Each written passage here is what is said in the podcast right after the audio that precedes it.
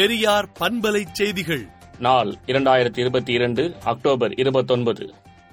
இந்திய அரசா இந்திய சமஸ்கிருத அரசா? திராவிட மாணவர் கழகத்தின் சார்பில் மாவட்ட தலைநகரங்களில் இந்திய எதிர்ப்பு கண்டன ஆர்ப்பாட்டம் நடைபெறும் என்று திராவிடர் கழக தலைவர் ஆசிரியர் கி. வீரமணி அறிக்கை விடுத்துள்ளார்.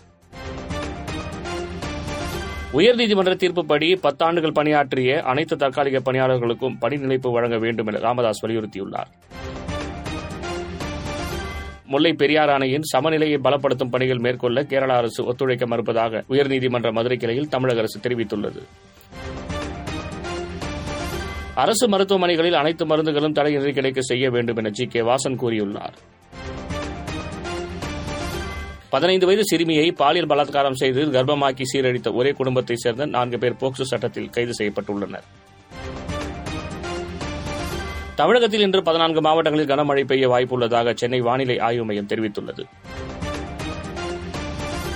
பாஜக இந்தியை திணிக்கிற நோக்கத்துடன் ஆங்கிலத்தை எதிர்ப்பதாக கூறுவதை விட ஒரு கபட நாடகம் எதுவும் இருக்க முடியாது என கே. எஸ். அழகிரி தெரிவித்துள்ளார்.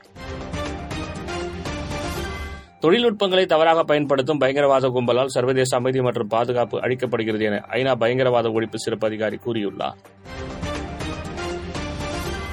ஐநா பாதுகாப்பு கவுன்சிலின் பயங்கரவாத எதிர்ப்பு குழு கூட்டம் இன்று டெல்லியில் நடைபெறுகிறது. ராஜஸ்தானில் பெண் குழந்தைகள் விற்கப்படும் விவகாரம் குறித்து மனித உரிமைகள் ஆணையம் தானாக முன்வந்து விசாரணைக்கு எடுத்துள்ளது.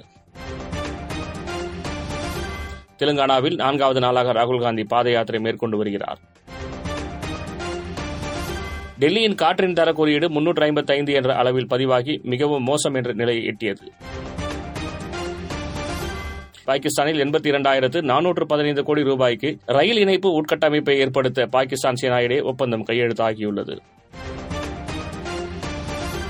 ரஷ்யாவின் வெடிகுண்டு தாக்குதலால் 40 லட்சம் மக்கள் மின்வெட்டால் பாதிக்கப்பட்டுள்ளதாக உக்ரைன் அதிபர் ஜெலன்ஸ்கி தெரிவித்துள்ளார். ட்விட்டரின் உள்ளடக்கத்தில் மாற்றம் கொண்டுவர புதிய குழுவை எலன்மாஸ்க் ஏற்படுத்தியுள்ளார்.